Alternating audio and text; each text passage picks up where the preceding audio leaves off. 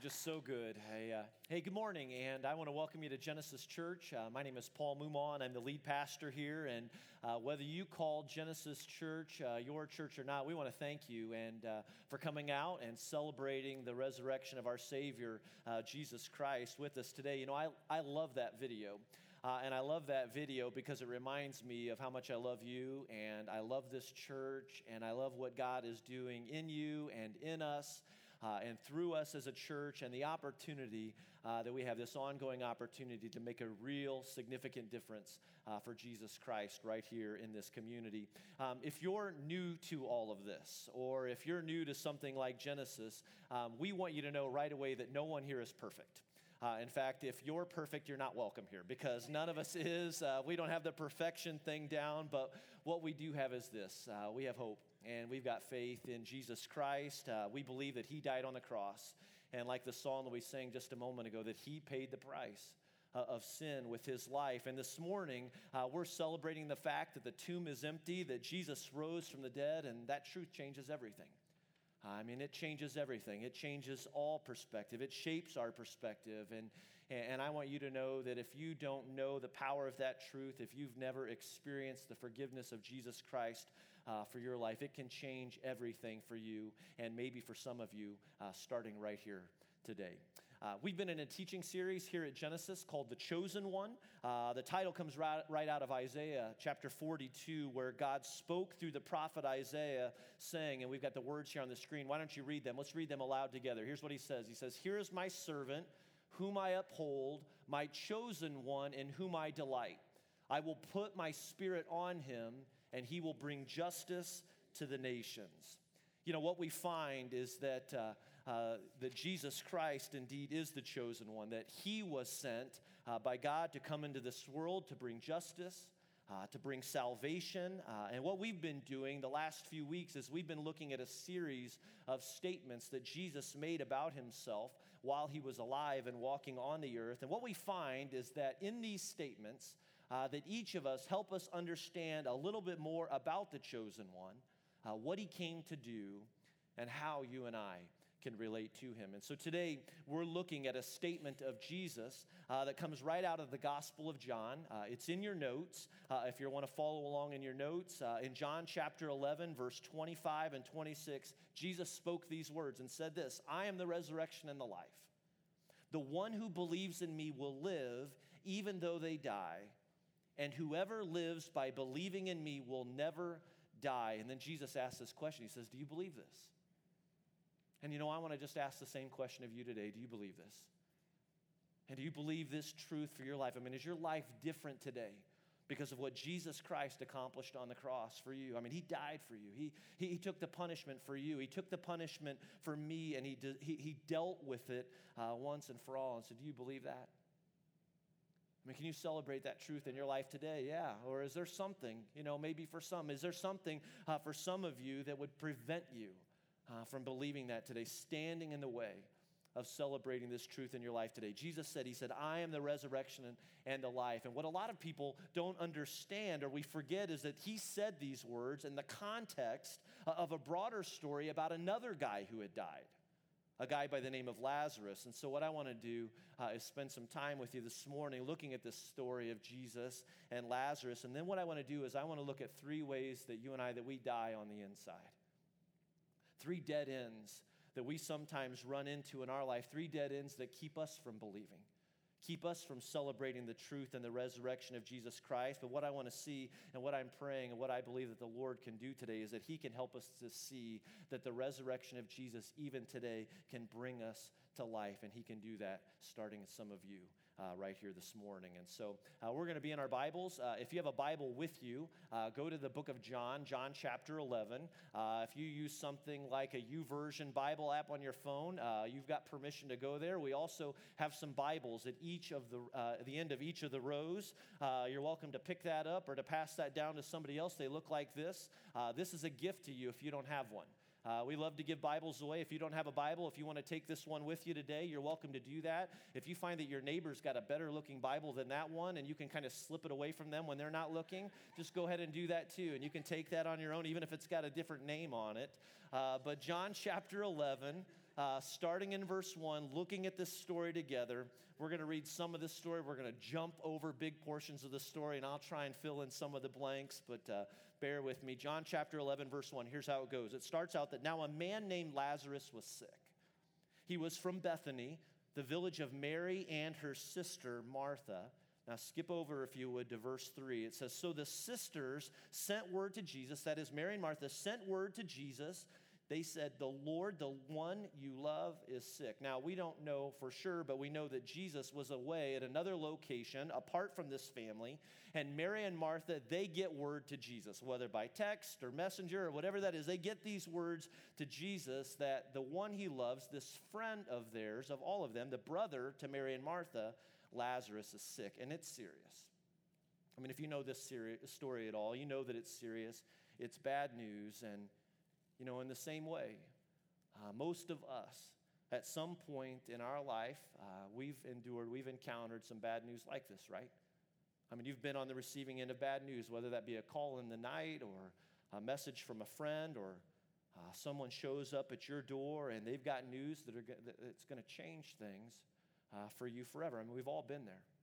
Uh, we've all endured that kind of news, and the truth is that some of you, even right now, even here today, I mean, you're, you, you, know this sort of bad news and you're hurting, and maybe in different ways. I mean, you're living through some challenging times, or uh, maybe you've received news that someone you love is very sick, or uh, you got notice that your job is being eliminated or transferred. Maybe, maybe your marriage uh, is going, isn't going as planned, or you recently discovered uh, that your teen or your college age student is involved some th- in some things that you weren't aware of. Uh, Jesus gets this news that his friend is sick. And from here, Jesus says something that is pretty fascinating. It's pretty amazing. Look at verse 4. It says, When he heard this, Jesus replied, This sickness will not end in death. No, he says, it is for God's glory, so that God's Son may be glorified through it. Now, don't miss what Jesus says here. See this bad news? These circumstances that we've all experienced that we would never wish on anyone, notice Jesus reminds us that God is not going to waste it. He's not going to waste these things. And he reminds us that in all things, God's ways are always greater than our ways, that he is always at work and according to his timing. And there is nothing at all in this world, there is no circumstance that is ever too great for him. Now, here's where we're going to take a big jump. Let me just kind of summarize for you what's going to happen over these next nine to 10 verses, but I want to tell you that you should read them for yourself. This is a great story, a great chapter in Scripture, and so you should pick it up and read it for yourself. But again, let me summarize it for you. Again, Jesus gets this word that Lazarus is sick, he's away from the family. And everybody that's with Jesus believes that he's going to respond immediately and return to their location. But do you know what Jesus does when he gets this news? Nothing. He doesn't do anything.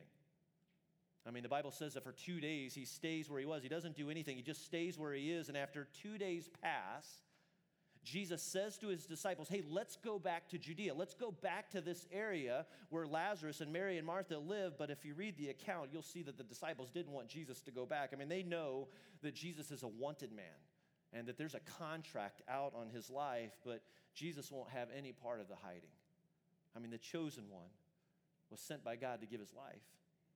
And so in verse 11, Jesus said to his disciples, Lazarus has fallen asleep, and we need to go wake him up. Now, Jesus knew that Lazarus wasn't taking a nap, all right? This isn't like the Uncle Bill that we all have, you know, that maybe you're going to see today at grandma's house or whatever. Doesn't everybody have an Uncle Bill? We all have an Uncle Bill, right? You know, that's just going to fall asleep early on in the family gathering and sleep through most of it. Jesus knows that's not the case here. Lazarus isn't asleep, but instead it's a metaphor.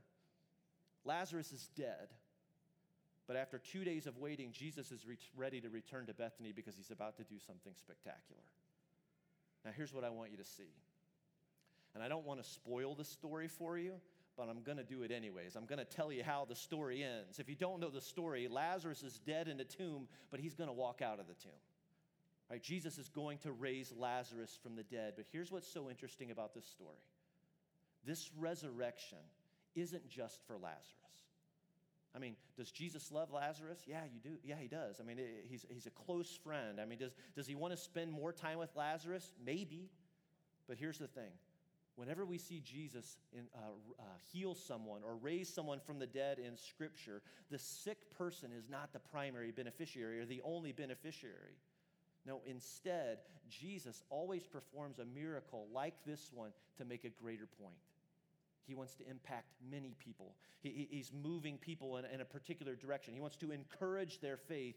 And most importantly, he wants to bring glory to his Father who is in heaven. See, who's this miracle for?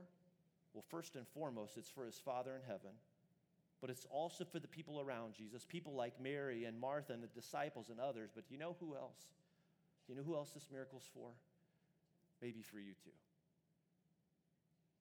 Maybe Jesus had in mind for you to hear this story today, to hear this miracle, and to see the possibilities of what God can and is able to do and maybe wants to do in your own life. Because he, here, here's what I've been praying and what I'm praying that you will see today and believe today. See, there are at least three people in this story who are going to be changed forever.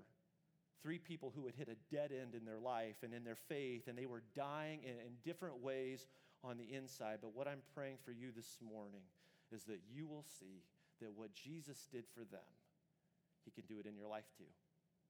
He can change your life forever too. So, Let's look at the first person in this narrative, this first person who had hit a dead end in their life. Pick it up in John 11, uh, the second half of verse 15, right towards the end of verse 15. Uh, they're still away, all right? They're ready to make this trip back to Judea. And Jesus says to his disciples, He says, well, let, us, let us go to him, all right? Let's go, let's make this journey. And then in verse 16, it says, Then Thomas said to the rest of the disciples, Let us also go that we may die with him. You kind of have to hear a little bit of uh, his emotion in those words. We find the first person who had hit a dead end in their life is a guy by the name of Thomas. I mean, he's hit a dead end with his doubts. And, but the thing is that you already knew that. I mean, even if you don't go to church, I mean, you look at somebody like Do- Thomas, you know that Thomas is what? He's the doubter, right? I mean, we all know Thomas. We all know him as doubting Thomas. I mean, you, you could say that he had a very unfortunate nickname. You got anybody in your life that has an unfortunate nickname? Uh, maybe somebody in your home, maybe, well, maybe you have an unfortunate nickname. There's always a story behind one of those unfortunate nicknames. I have one of those. Uh, when I was in high school, uh, when I was a sophomore in high school, uh, my guidance counselor recognized that I, I, needed to get a history class. And for whatever reason, my schedule didn't allow for a sophomore level history class. And so he recommended, he scheduled me to take a junior level history class and to that, you know, hopefully it would work out well for me. But here's the thing see, I was just a little twerp dweeb of sorts in high school. I mean, and the juniors were giants, all right? I mean, they, they were just so large and so intimidating. And so here I am, day one of this history class, walking in as this little dweeb amongst all these giants. And wouldn't you know it, the biggest punk in the class of all of them decided on that very day that my new name for the rest of the year, my nickname was Wanda. That's it. No reason, no story behind it, anything else. He just decided on that very day that my nickname from that day forward was Wanda. And so that's what everyone in that class called me for the rest of the year. And there was nothing I could do about it, nothing at all. It was my unfortunate nickname. And I hesitated sharing that story with you today because I know that the new game, the new fun is for everyone to going to be to call me Wanda, but I have had years and years of counseling to get by that moment. So please don't put me back in that place and, and just kind of, of let it go. But Thomas had an unfortunate nickname. What was he known for? He was known for his doubts. And he struggled here and his, well, we all know that his most famous doubts came later on after the resurrection of Jesus. But you know what? I got to tell you, I think that Thomas gets a bad rap. And here's why. I just think that Thomas is one of those guys that is willing to say what everyone else is already thinking. I mean, because if I'm honest, I've got some Thomas in me too.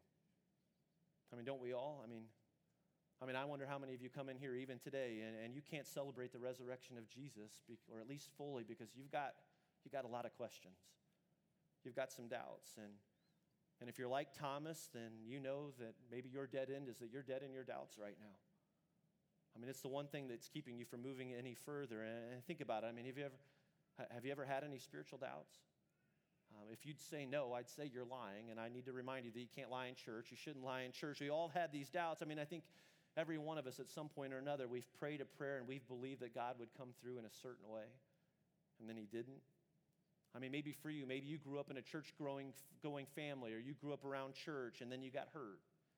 Uh, maybe dad left or cheated and walked out on you and your mom, and you had to struggle from that point forward. Or maybe he or, or someone else in your life, maybe they hurt you and hurt you repeatedly. Uh, maybe your doubts come from the fact that you went off to college and everything that you knew or ever believed was put to the test when you ran into that one professor and he or she was just way too smart or way too cynical to believe anything that you had ever been taught. And so you walked away from that class, and again, you doubted everything that you ever believed. Uh, maybe for you, your doubts come out of a terrible experience that you endured. Maybe somebody that you loved, a very traumatic experience, and you know that whenever you face a crisis or something like that, you're bound to ask questions like, God, why did you allow this to happen? Or, or, or if He's all powerful, I mean, if God's all powerful, if He's sovereign, then why didn't He stop something like this? I mean, whatever happened, whatever you experienced, I mean, you're realizing that you have a little more in common with Thomas than maybe you thought. You've hit a dead end in your life too, and it has everything to do with your doubts. The next person that we see in this story that had a dead end in their life was Mary. Uh, not the mother of Jesus, but Mary, the sister of Martha. In John 11, uh, 17, uh, let, us pick it up there. It says, On his arrival, uh, Jesus found that Lazarus had already been dead in the tomb for four days. Now, that's an important detail that we'll come back to in just a second. Uh, verse 18 says, Now Bethany was less than two miles from Jerusalem, and many Jews who had come to Martha and Mary to comfort them in their loss of their brother. Again, let's just stop right there. Who's this miracle for?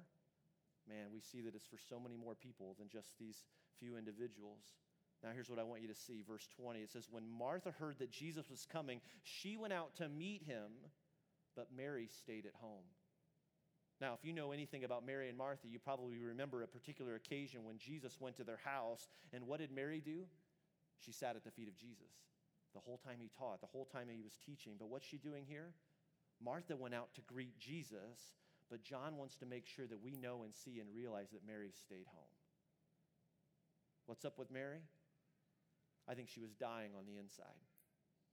I think the, the, the discouragement was way too much to bear. And and like Mary, I mean, we get discouraged too, don't we? I mean, life happens and we get discouraged. I mean, some of you are here today, and that dead end for you is that you're dead right now in your discouragement. I mean, it is the one thing that is preventing you from really celebrating the resurrection of Jesus today. And, and like Mary, we, we, we look at the situation around us and we lose hope or we lose faith. And for Mary, it's almost as if she wasn't really ready to see Jesus. I mean, I wonder if she felt like that in some way he was the cause for her discouragement. See, maybe that's where you are today. You've hit a dead end wondering, you know, why celebrate? What difference does it make? I mean, I'm still alone. Um, I'm still depressed. I'm still stuck in this particular job I, uh, that I can't stand. I, have made a fool of myself and, and my reputation is gone. I'm discouraged. And so, what's the point? I can't change what happened. What can Jesus possibly do for me? See, here's what I think that we do, and we do this from time to time. I mean, how many of us, I wonder how many of us will put a smile on our face today when on the inside we're barely holding it together? Hey, life's hard. Uh, don't get me wrong. Like, I want to make sure that you hear me say that, that, you know, even as we celebrate the resurrection of Jesus today, the truth is that life is hard. And I know that it might be hard for some of you in, in even greater ways. And, and Jesus said it would be.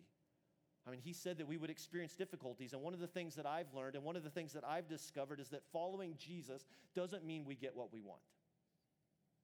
It doesn't mean I get what I want. And life doesn't always make sense. But here's why this story matters for Mary and why it can make all of the difference for you. I mean, at this point in the story, there is only one person in the world that can help Mary, and that person is Jesus Christ and in your situation and in your life, and when you're discouraged, and when you're buried by despair, or you're disappointed with yourself, or disappointed in God, there is only one person that can help, and it's God's chosen one.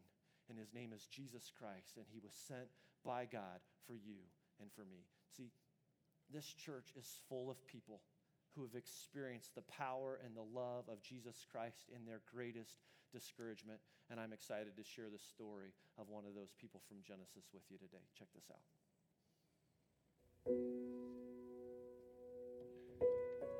I was born in 1970 in the city of Chicago uh, to a teenage mom who uh, made the brave choice to uh, carry me to term and then give me up for adoption. My interest in history and, and, and, and understanding what had gone on in the past, um, interest in science and, and even science fiction, uh, kind of led me to at some point declare first to my friends and then to my family that I, I didn't believe in God anymore. I fell in real quickly with the wrong crowd. I started using drugs. Before I knew it, my parents had me in rehab at the age of 17. Kind of got my, my, uh, my stuff together and, and was able to make another go at things. I went into college and uh, worked on my history degree. At that time, I met uh, the woman who would become my first wife. And, uh, and we got married. We were classic soulmates. We had everything in common. We were best friends. Um, we loved each other. That relationship was, was hugely important to me. And we moved down here, uh, I would say in, uh, in 96 it was. And um, one thing led to another. Eventually, we, uh, she de- decided that uh, she was gay. And she told me this one day, and uh, I was devastated. This, this was one of these upsetting the boat type of, of things that just shook, uh, shook me to the core. So, in, in uh, kind of a real low point bout of depression, I um, decided that I was gonna, I was gonna end it, and I was gonna. Used to have a gun, and um, I was gonna go and, and get that gun and, and just be done. I just wanted to be done. There was nothing.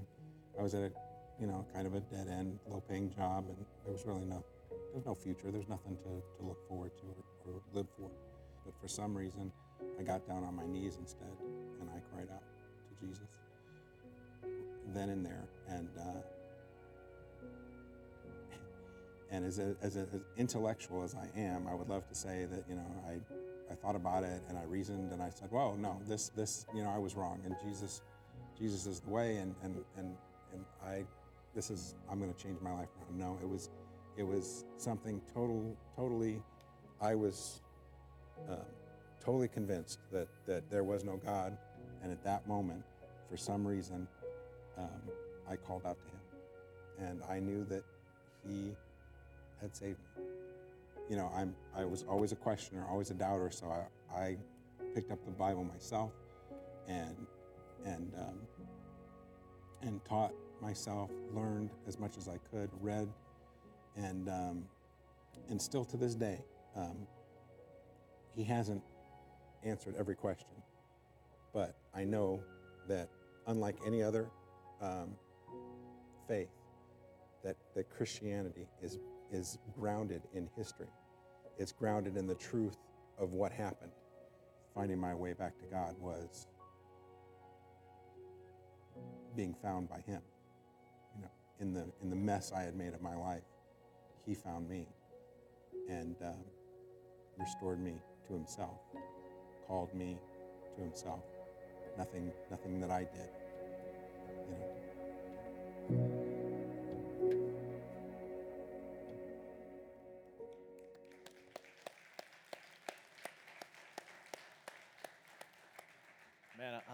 Those words. And he said, Found by him. You know, in the mess of my life, when I hit that dead end and that wall of discouragement, who do you run into? Jesus is still there. He's still there and he's always waiting. Let's keep going. Mary stayed at home. Uh, Martha went out to meet Jesus. Look what she said in John 11, verse 21. Lord, Martha said to Jesus, if you had been here, my brother would not have died. Man, try and hear the desperation in her voice, if you will. I mean, if you had been here, you took too long. If you would have been here, my brother wouldn't have died. Now, how long had Lazarus been in the tomb? Well, if you remember from the words we read just a moment ago, we see four days. Now, why does that matter? Well, there was a Jewish belief, uh, a legend of sorts, not biblical, but a belief at the time that if someone died, their spirit would remain close to the body for about three days. At four days, the spirit vanished. And that's an important detail because, in Martha's mind, while Lazarus was mostly dead yesterday, he was now really, really dead uh, on the fourth day. In fact, if you read the King James Version uh, of this particular narrative, when Martha described Lazarus' condition to Jesus, she said, He stinketh. All right? I mean, those are the exact words that he stinketh or he's stanky. All right? I mean, he, he's not in a good place. I mean, that's how dead he was. And because of that, you could just see the dead end for Martha. And what's that dead end for her? I think it had everything to do with Jesus, with God's delay. Like, where had you been? Why has this taken so long? I mean, it was God's timing that took all she had left. And then the questions again why did you take so long? Why didn't Jesus come sooner? And those words, if only you had been here. And some of you can relate to a situation like that. And like Martha, you would say, you know what, I am dead in the delay right now. Where's God in all this? And, and maybe today you find yourself here and you're confused by God's delay in your life. Maybe you've been waiting and you've been praying for God to do something and He hasn't. And you've been praying a prayer and it's still unanswered. What's that prayer for you? Uh, what's that cry for you? I mean, maybe your prayer, maybe your cry goes something like this Lord, I'm tired of being single. I'm tired of waiting. Would you bring someone into my life? Uh, maybe your prayer sounds something like this God, we trust you and we, we'd really love to have a baby. Or maybe you're praying, and, and while you'd love to see your husband or your spouse come to Christ, you'd be real content for them to just come with you, you know, to just try it out and maybe just to experience it. Or maybe you're agonizing and praying right now for a child to make better choices, or you're praying for physical healing for someone in your life, someone that you love. Hey, get this no doubt Martha is disappointed and discouraged. But even in the disappointment, I want you to see the faith in her at the very same time. Look at John 11, 22, and it's in your notes if you want to fill in these words. She says, But I know that even now, God will give you whatever you ask. See, here's what Martha knows, and what I desperately want for you to know today that if you've experienced frustration, if you've experienced pain in your life, if you're disappointed by what appears to be God's absence or, or, or, lack of movement in your life, know this. Just because God hasn't doesn't mean He won't.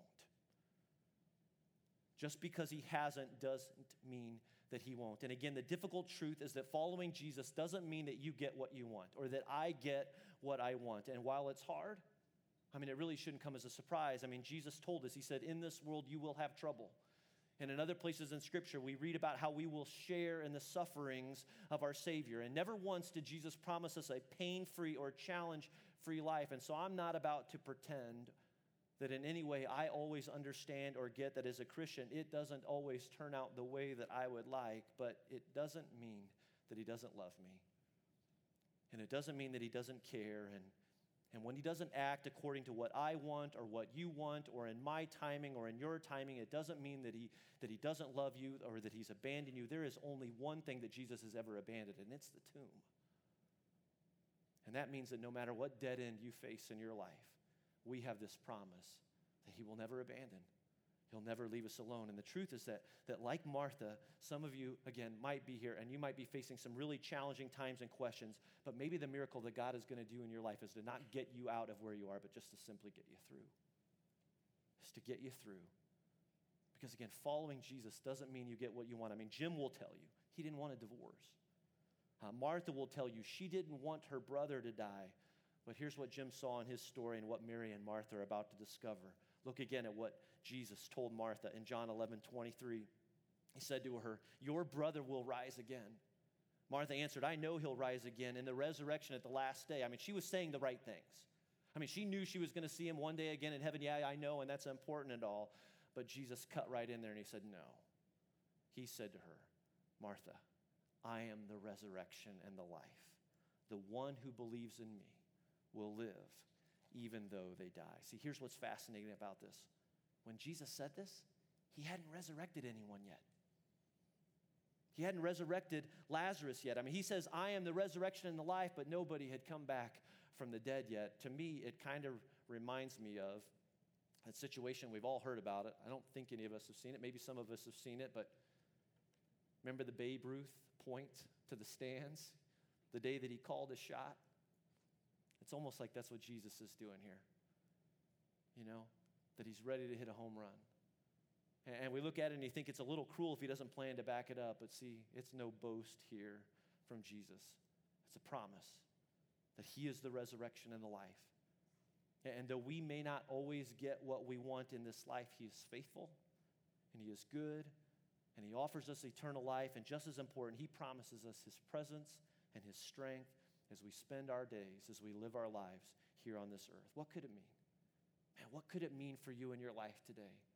Starting this morning to see the things the way that Martha was seeing them, to experience those things that Martha was hearing and Mary was hearing in those powerful words of truth from Jesus.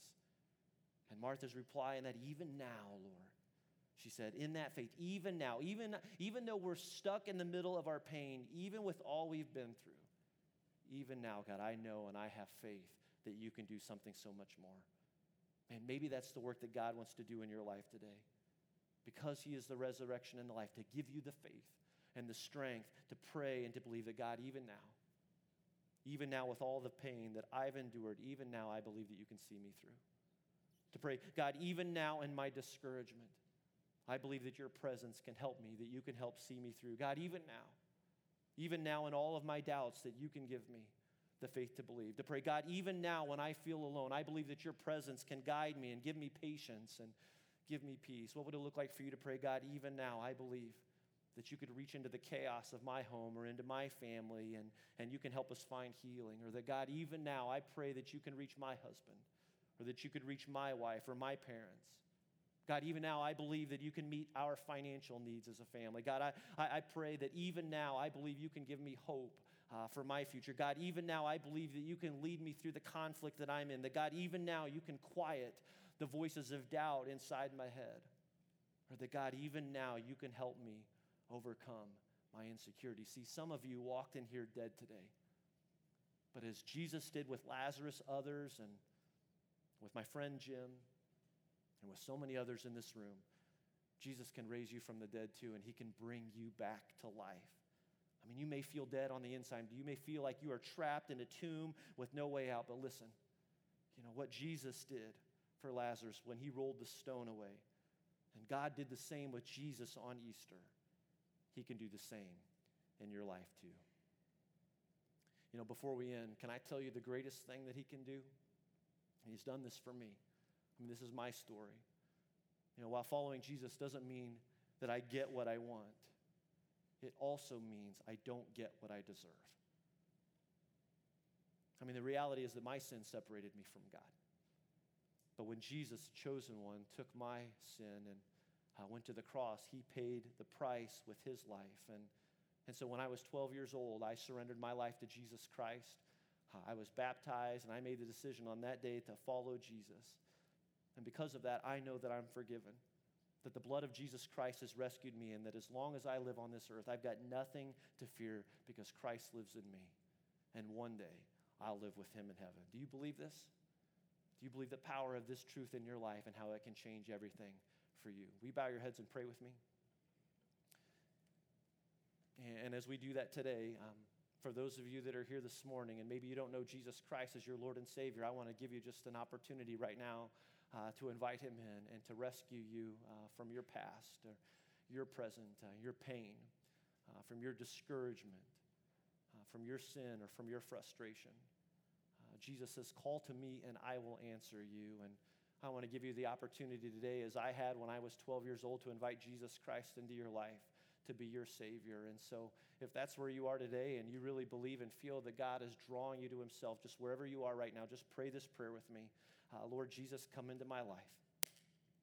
Save me and rescue me.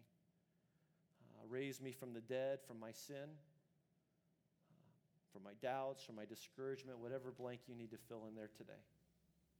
Lord, rescue me. I am yours. I belong to you. God, we thank you for the work that only you can do, the salvation that you bring to us through the power of Jesus Christ. And I thank you for each person in the room right now who prayed that prayer and invited you into their heart and life, Lord, that they will know that truth and it would change them and give them hope as they walk out of these doors in just a little bit, that they will be able to celebrate the resurrection of Jesus Christ today. God, I also want to pray for those here today who are waiting to be renewed in their strength and in their hope right now, Lord. God, would you remove those dead ends? Would you crash through them today so that we can celebrate the truth of Jesus Christ as our resurrection and our Savior? God, increase our faith, increase our influence as individuals and as a church right here in this community so that we might share the love of Jesus with others. And we thank you for the gift of the chosen one. The tomb is empty. We celebrate our Savior, the resurrection and the life today, the one you sent to rescue us. And we pray this in Jesus' name. Amen.